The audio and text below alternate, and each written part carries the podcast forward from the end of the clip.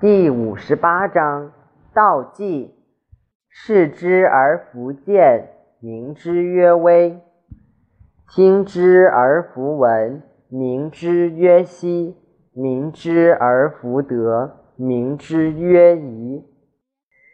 三者不可致诘，故捆而为一。一者，其上不忧，其下不忽。循循科不可名也。复归于无物，是谓无状之状；无物之象，是谓乎妄。随而不见其后，迎而不见其首。执今之道，以御今之有，以知古始。是谓道纪。